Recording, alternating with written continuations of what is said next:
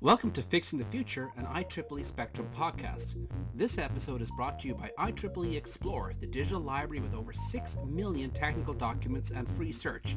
I'm Senior Editor Stephen Cass, and today I'm talking with a former Spectrum editor, Sally Adee, about her new book, We Are Electric, The New Science of Our Body's Electrome. Sally, welcome to the show. Hi, Stephen. Thank you so much for having me. Uh, it's great to see you again, but before we get into exactly what you mean by the body's electrome and so on. Um, I see that in researching this book, you actually got yourself zapped quite a bit in a number of different ways. Um, so I guess my first question is, are you okay? um, I mean, as okay as I can imagine being. There's unfortunately there's no experimental sort of condition and control condition. I can't see the self I would have been in the multiverse version of myself that didn't zap themselves. so um, I think I'm saying yes. then the, fir- the first question I have then is, what is an electrome? So the electrome is this uh, word I think that's been burbling around the bioelectricity community uh, it, for a number of years. The first time it was committed to print uh, is a 2016 paper by this guy called Arnold Loef, um, a researcher out in Europe. And but before that, um, a number of the researchers I spoke to for this book told me that they had started to see it in papers that they were reviewing. And I think, you know, they, it wasn't sort of um, defined consistently always because there's this idea that seems to be sort of bubbling to the top, bubbling to the surface, that there are these electrical properties that the body has and they're not just you know epiphenomena and they're not just in the nervous system they're not just action potentials but that there are electrical properties in every one of our cells but also you know at the organ level potentially at the sort of entire system level that people are trying to figure out what they actually do. And just as action potentials aren't just epiphenomena, but actually are control mechanisms, they're looking at how these electrical properties work in the rest of the body, like in the cells, you know, membrane voltages in, you know, skin cells, for example, are involved in wound healing. Um, and there's this idea that maybe these are a an epigenetic variable that we haven't been able to, you know, conscript yet, you know, and there's such promise in it, but a lot of the research, the problem is that the, a lot of the research is being done across really far-flung scientific communities, you know, some in developmental biology, some of it in oncology, um, a lot of it in neuroscience, obviously, but what what this whole idea of the electrome is, I was trying to pull this all together because the idea behind the book is I really want like that people to just develop this umbrella of, you know, bioelectricity, call it the electrome, call it bioelectricity, but I kind of want the word electrome to do for, you know, bioelectricity research what the word genome did for molecular biology. so that's basically the spiel. So I, I want to circle back to a couple of points you raised there, but first off, just for people who might know, what is an action potential? So the action potential is the electrical mechanism by which the nervous signal travels either to actuate motion at the behest of you know your intent or to gain sensation and sort of perceive the world around you. Um, and that's the electrical part of the electrochemical nervous impulse. So everybody knows about neurotransmitters at the synapse and, you know, well, not everybody, but probably spectrum listeners. Um, they know about like the serotonin that's released and all these other little guys. But the thing is you wouldn't be able to have that release without the movement of charged particles called ions in and out of the nerve cell that actually send this impulse down and allow it to travel at a rate of speed that's fast enough to let you yank your hand away from a hot stove when you've touched it before you even sort of perceive that you did so. So, so that actually brings me to my next question. So, you may remember in some of like Spectrum's editorial meetings when we were deciding if a tech story was for us or not, that literally we would often ask, where's the moving electron? Where's the moving electron? Mm. Um, but bioelectricity is not really based on moving electrons. Um, it, it's it's based on these ions. Mm-hmm, yeah, because so let's take the neuron as an example. So y- what you've got is um, let me just let me do like a imagine a spherical cow for a for a neuron. Okay, so you've got a blob and uh, it's a membrane and it's you know that separates the inside of your cell from the outside of your cell, and this membrane is studded with tens of thousands, I think, um, you know, little pores called ion channels. And the pores are not just sieve pores. They're not inert. They're really smart. And they decide which ions they like. Now let's go to the ions. Ions are suffusing your extracellular fluid, all the stuff that bathes you. It's basically the reason they say you're 66% water or whatever. This is like sieve water. It's got sodium, potassium, calcium, uh, etc. And these ions are charged particles. So when you've got a cell, it likes potassium, the, the neuron, it likes potassium.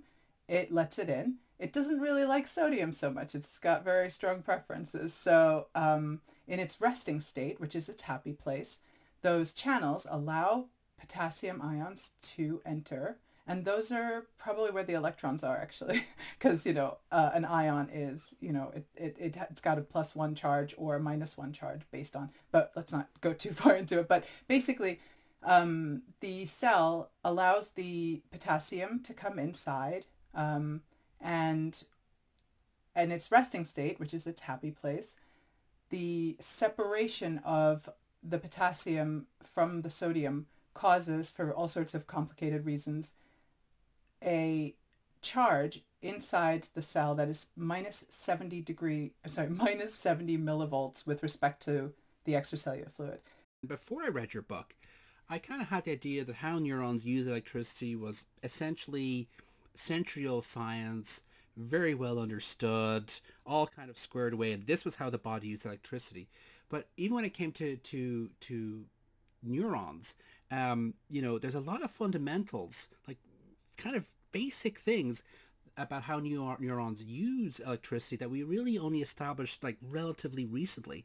Like some of the the research you're you're, you're talking about is is definitely not a century old kind of basic science about how these things work. No, not at all. In fact, there was a, paper in uh, uh, released in 2018 that I um, didn't include, which I'm really annoyed by. I just found it recently. Obviously, you can't find all the papers, but um, it's super interesting because it blends that whole sort of um, you know ionic basis of the action potential with another thing in my book that's about um, how um, you know uh, it's uh, cell development is a is a little bit like a battery getting charged. You know how like cells um, assume an electrical identity that may actually be in charge of the cell fate that they meet.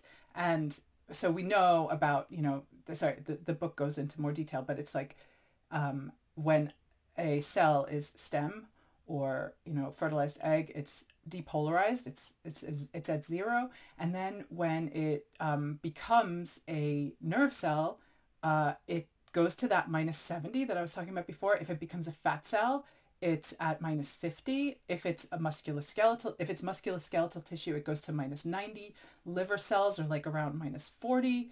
And so you've got like real um, identitarian diversity in your electrical diversity in your tissues, which, you know, has something to do with what they end up doing in the society of cells.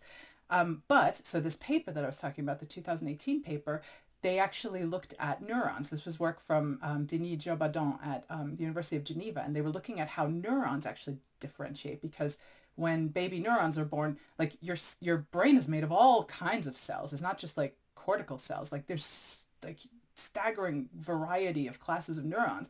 And as cells actually differentiate, you can watch their voltage change um, just like you can do in the rest of the body with these electrosensitive dyes. It's, so that's that's like an aspect of um, the brain that we hadn't even realized until 2018.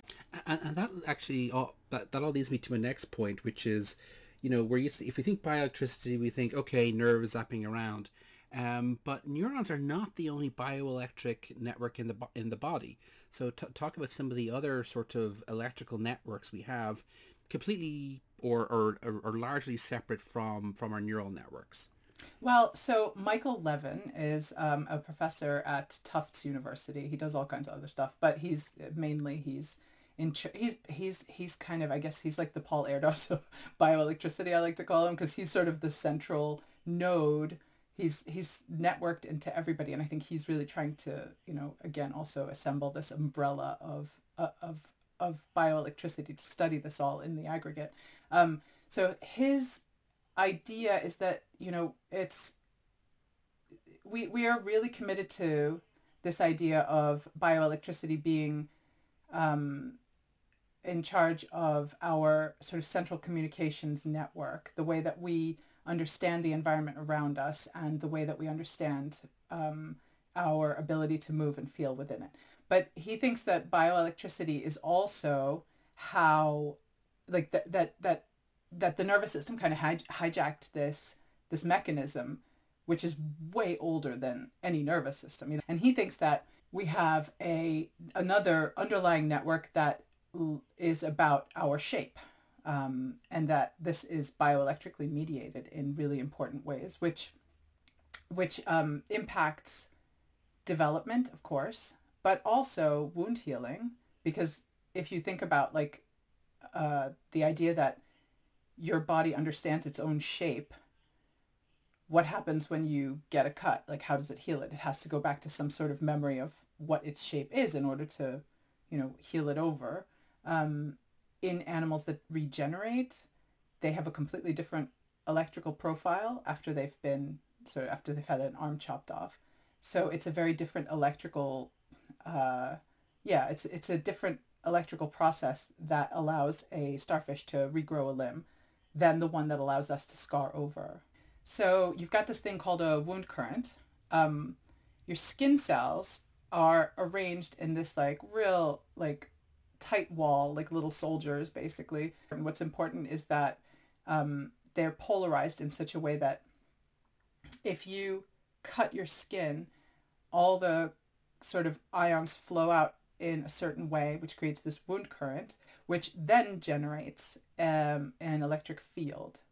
And the electric field acts like a beacon. It's like a it's like a bat signal, right? And it guides in these little helper cells, uh, you know, the, the macrophages that come and gobble up the mess and the keratinocytes and the guys who build it back up again and, and scar you over. And it starts out strong and as you scar over, as the wound heals, it very slowly goes away. Um, by the time the wound is healed, there's no more field. And what was super interesting is this guy, Richard Nuccitelli, invented this thing called the dermacorder that's able to um, uh, sense and evaluate the electric field. And he found that in people over the age of 65, the wound field is less than half of what it is in people under 25. And that actually goes in line with another weird thing about us, which is that our bioelectricity, like, or sorry, our regeneration capabilities are like time dependent and tissue dependent. So you probably know that like the intestinal tissue regenerates all the time. Like you're gonna digest next week's food with totally different cells than this morning's food. But um, also we're time dependent because when we're in when we're uh, just two cells, if you cleave that in half, you get identical twins. Um, later on during um, fetal development, there, it's totally scarless, which is something we found out because um, when we started being able to do fetal surgery in the womb, it was determined that like, you know, we, we heal basically scarlessly. Then we're born and then between the ages of 7 and 11, until we are between the ages of 7 and 11, you chop off a finger uh, tip. Um, it regenerates perfectly, including the nail. Um, but we lose that ability. And so it seems like like the older we get, the less we regenerate. And so, you know, there they're trying to figure out now how various programs are trying to figure out how to try to take control of various aspects of our sort of bioelectrical systems to do things like um, like radically accelerate healing, for example, or how to possibly re-engage the body's developmental processes in order to regenerate like preposterous things like a limb you know? I mean it sounds preposterous now. Maybe in 20 years it'll just be you know i want to get into some of the the technologies that people are thinking of building on this sort of new science. Part of it is that the the history of this field um, both scientifically and technologically has really been plagued by the shadow of, of quackery. And um, can you talk a little bit about this and like how it has you know, on the one hand, there's been some things we're, we're very, very glad that we, we stopped doing some very bad ideas, but it's also had this shadow on sort of current research and, and trying to get real therapies um, to patients. Yeah, absolutely. Um, that was actually one of my favorite chapters to write was the spectacular pseudoscience one because, I mean, that is so much fun. Um, so it can be boiled down to the fact that we were trigger happy because we see this, you know, electricity. We're super excited about it. We start developing early tools to start manipulating it in like the 1700s. And straight away, it's like this is an amazing new tool. And there's all these sort of uh, folk cures out there that we then decide that we're going to take um, not into the clinic i don't know what you call it but you know people just start dispensing this stuff. This is separate from the discovery of endogenous electrical activity which is what luigi galvani famously discovered in the uh, like late 1700s he starts doing this um, he's an anatomist he's not an electrician. Electrician by the way is what they used to call the you know the sort of literati who were in charge of um, dis- discovery around electricity and it had a really different connotation at the time. They were kind of like the rocket scientists of their day. But galvani's just a an, an anatomist and he starts doing all of these um, experiments using these new tools to zap frogs in various ways and permutations and he decides that he has answered a whole different old question which is what how how does man's will you know animate his hands and let him feel the world around him? And he says this is electrical in nature.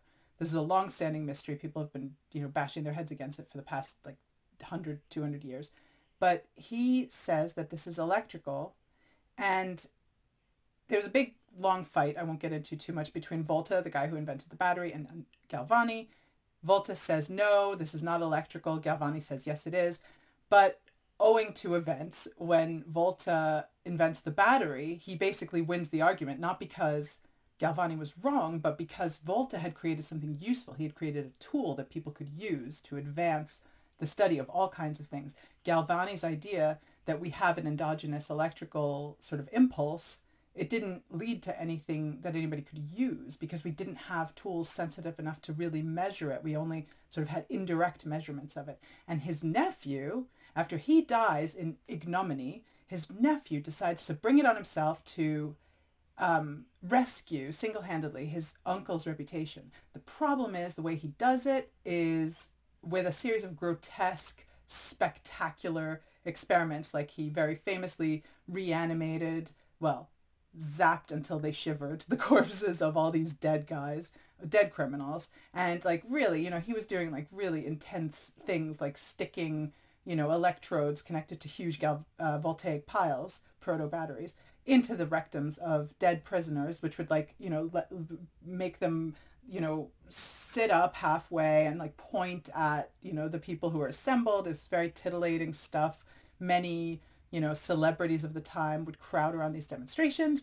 Anyway, so Galvani basically, or sorry, Aldini, the, the nephew, basically um, just opens the door to everyone to be like, look what we can do with electricity. Then in short order, there's a guy who creates something called the celestial bed, which is a thing. They've got rings, they've got um, they've got belts for you know electric belts for stimulating the nethers. The the celestial bed is supposed to um, help infertile couples. Um, this is how sort of just wild, you know, electricity is in those days. It's like it's kind of like you know how like everybody went crazy for crypto scams like last year. Like electricity was like the crypto of like 1828 or whatever, 18, 1830s. And this guy, the celestial bed, so people would come and they would pay nine thousand dollars, nine thousand pounds to spend a night in it, right? Uh, well, not at the time. That's in today's money, and um, it didn't even use electricity like it used the idea of electricity like it was homeopathy but electricity like you don't even know where to start so this is the sort of caliber of pseudoscience and this is like really echoed down through the years you know that was in the 1800s but you know when people submit you know papers or grant applications like i heard more than one researcher say to me people would look at this like electric stuff and they'd be like, does anyone still believe this shit? And it's like, this is rigorous science, but it's been just tarnished by the association with this stuff. See things. So you mentioned uh, wound care and, and the book talks about some of the ways you know, manipulate wound care, but we're also looking at, at other really uh, ambitious ideas like, um, you know, regenerate cell, like regenerating um, limbs as part of that's an extension of wound care, and also um, you you make the point of of uh, certainly doing diagnostics and then possibly treatments for, for things like cancer in, in in thinking about cancer in a very in a very different way than the really very very tightly focused genetic view we have of cancer now mm-hmm. and thinking about it in a, in a kind of a, a, a, literally in a wider context. So can you talk about that Sure. I want to start um, by saying that I went to a lot of trouble to be really careful in the book. I think cancer is one of those things that, you know, like um, I've had, you know, cancer in my family and um, it's it's tough to talk about it because you don't want to give people the idea that there's a cure for cancer like around the corner when it, this is basic research and intriguing findings um, because you know that's um, it's not fair. But um, and i sort of struggled. I thought for a while like do i even bring this up? But the ideas behind it are so intriguing. And you know if there were more research dollars thrown at it or pounds or whatever swiss franc um, you know y- you might be able to really start moving the needle on some of this stuff. Um, the idea is there are two um, electrical, oh God, I don't want to say avenues, but it is unfortunately what I have to do. There are two electrical avenues um, to pursue in cancer. The first one is something that a researcher called Mustafa Djamgoz at Imperial College here in uh, the UK, he um, has been studying this since the 90s um, because he used to be um, a neurobiologist. He was looking at vision and he was talking to some of his oncologist friends and they gave him some cancer cell lines and he started looking at the behavior of cancer cells, the electrical behavior of cancer cells. And he started finding some really weird behaviors. Cancer cells that should not have had anything to do with action potentials like from prostate cancer lines. When he looked at them, they were oscillating like crazy, like as if they were nerves. And then he started looking at other kinds of cancer cells and they were all oscillating and they were doing this oscillating behavior. So he spent like seven years, you know, sort of, um, you know, bashing his head against the wall. Nobody wanted to listen to him. But now, you know, it's quite, um, it, way more people are now investigating this. There's going to be an ion channel and cancer symposium I think later this month actually in Italy. And he found, and a lot of other researchers like this woman Anna Rosa Arcangeli, they have found that the reason that cancer cells may have these oscillating properties is that this is how they communicate with each other, that it's time to leave the nest of the tumor and like start invading and metastasizing. Um, separately, there have been very intriguing. This is really early days. It's only a couple of years that they've started noticing this, but there've been a couple of papers now. People who are on certain kinds of um, ion channel blockers um, for neurological uh, conditions like epilepsy, for example, they have um, cancer profiles that are slightly different from normal, which is that if they do get cancer, they're slightly less likely to die of it in the aggregate. You know, this isn't like, you know, nobody should be like starting to eat, you know, ion channel blockers, but they're starting to zero in on which particular ion channels might be responsible. And it's not just like one that you and I have. These, um, these cancer kinds, they are, they are like a re-expression of something that normally only exists when we're developing in the womb it's part of the reason that we can grow our cells so quickly, which of course makes sense because that's what cancer does when it metastasizes. It grows really quickly. So there's a lot of work right now trying to identify how exactly to target these. And it wouldn't be a cure for cancer. It would be a way to keep a tumor in check. And this is part of a strategy, right, that has been proposed in the UK a little bit, you know, for some kinds of cancer, like the triple negative kind that just keep coming back Like instead of subjecting someone to, you know, radiation and chemo when they're especially when they're older like you know sort of um, just really screwing up their quality of life while possibly not even like giving them that much more time. What if instead you sort of tried to treat cancer more like a chronic disease keep it managed and you know maybe that gives a person like 10 or 20 years that's a huge amount of time you know and while not you know messing up with their quality of life this is a whole conversation that's you know being had, but that's one avenue. And there are uh, there's a lot of research going on in this right now um, that may yield fruit sort of soon.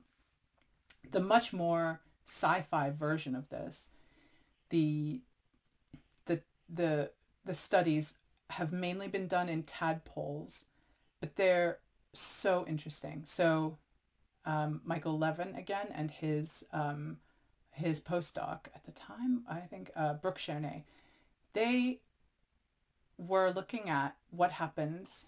So it's it's it's uncontroversial that as a cancer cell, you know, so uh, let's go back to that society of cells thing that I was talking about. You know, you get um, fertilized egg, it's depolarized zero, but then its membrane voltage charges and it becomes a nerve cell or skin cell or a, um, you know, the, the fat cell.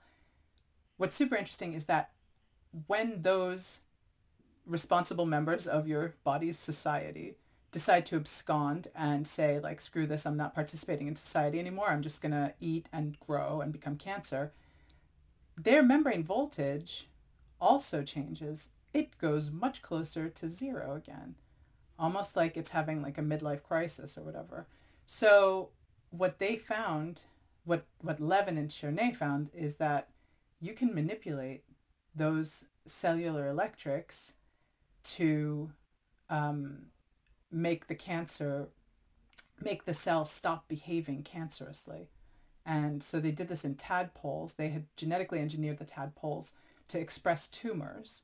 But when they made sure that the cells could not depolarize, the most of those tadpoles did not express the tumors. And when they later took tadpoles that already had the tumors and they um, repolarized the voltage, those tumors, that tissue started acting like normal tissue, not like cancer tissue. But again, this this is the sci-fi stuff. But the fact that it was done at all is so fascinating. Again, from that like epigenetic sort of body pattern perspective, right? So sort of staying staying with that that, that sci-fi stuff, except this one um, even uh, I think more closer to to reality. Can you, and and this goes back to some of these experiments which you zapped yourself.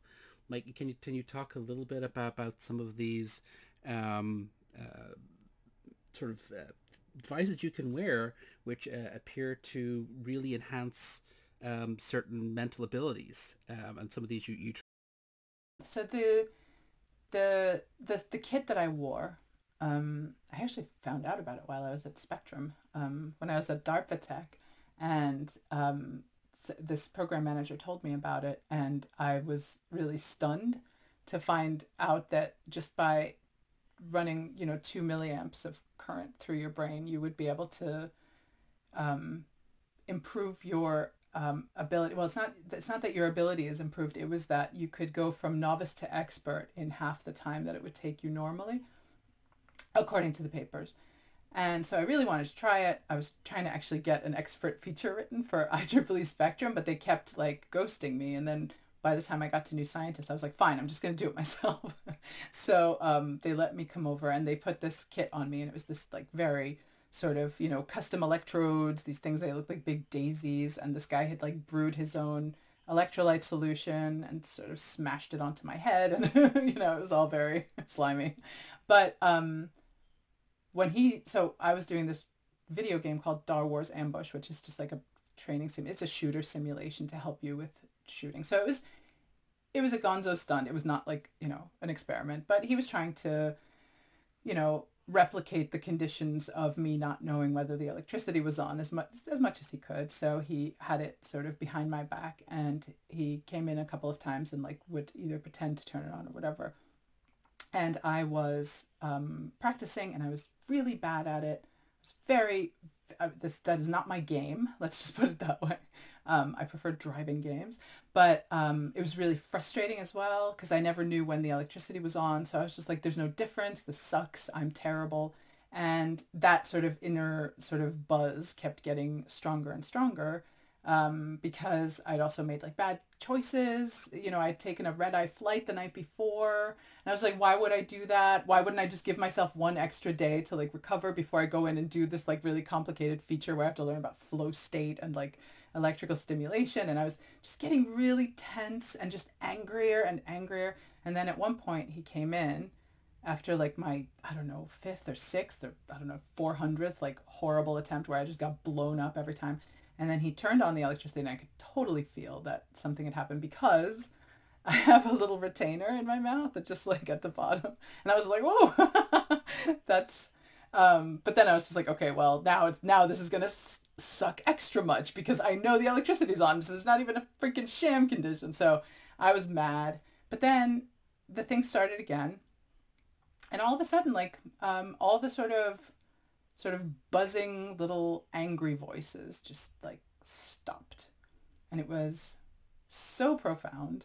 And I've talked about it like, you know, uh, quite a bit, like, uh, but it just, it, every time I remember it, I get like a little chill because it was the first time I'd ever realized, number one, like how, like how pissy my inner voices are and just like how distracting they are and how like abusive they are. And I was like, you guys suck, like all of you. But somebody had just put like a bell jar between me and them.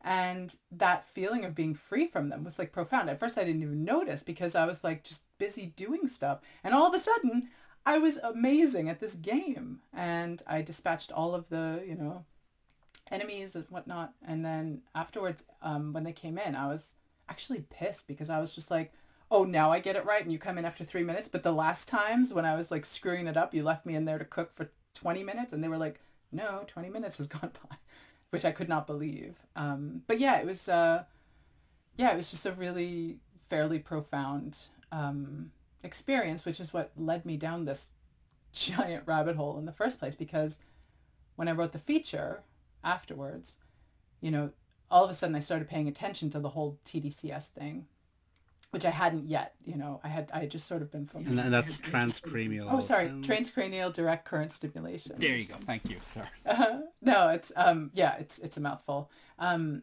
and um but then that's when I started to notice, you know, that quackery we were talking about before, like all that history was really informing the discussion around it because people were just like, oh, sure, why don't you zap your brain with some electricity and you become super smart? And I was like, oh, did I like fall for the placebo effect? Was this like, you know, what, what happened here? And, you know, there was this big study from Australia where the guy was just like, when we average out all of the effects of TDCS, we find that it does absolutely nothing. Other guys stimulated a cadaver to see if it would even reach the brain tissue and concluded it wouldn't. Um, but you know, that's basically what started me researching the book. And I was able to find answers to all those questions. Um, but of course, you know, TDCS is still, I mean, it's finicky, just like the electrome. You know, it's like your bone is, living bone is conductive. So when you put, you know, when you're trying to put an electric field on your head, basically, you have to account for things like how thick is that person's skull in the place that you want to stimulate you know? Just it's it, they're still working out the parameters. There have been some really good studies that show like sort of under which particular conditions they've been able to make it work. They do it does not work for all conditions for which it is claimed to work. Uh, there is some snake oil. There's there's a lot left to be done but you know a better understanding of how this affects the different layers of the sort of, I guess, call it electrome, um, would probably make it make it something that you could use replicably. Is that a word? But also that applies to things like deep brain stimulation, which you know also you know for Parkinson's it's fantastic, but like they're trying to use it for depression, and in some cases it works so. Ah, I want to use a bad word. Amazingly, you know, just uh, Helen Mayberg, who runs these trials, she said that like for some people, this is an option of last resort. And then they get the stimulation and they just get back on the bus. That's her quote. And it's just like, you know, it's like a switch that you flip. And for other people, it doesn't work at all. Well, the, the, the book is, is packed with even more fantastic stuff. And I'm sorry we don't have time to go through because because literally I, I, I, could sit here and, and, and, and chat you all day about this. I didn't even get into the frog battery, but okay, that's fine. Fine. fine. Skip the frog battery. Sorry, I'm just kidding. I'm kidding. I'm kidding. and uh, thank you so much for, for Sally for chatting with us today. Oh, thank you so much. I really love talking about it, especially with you. Today on Fix the Future, we're talking with Sally Adee about her new book on the body's electrome for IEEE Spectrum. I'm Stephen Cass.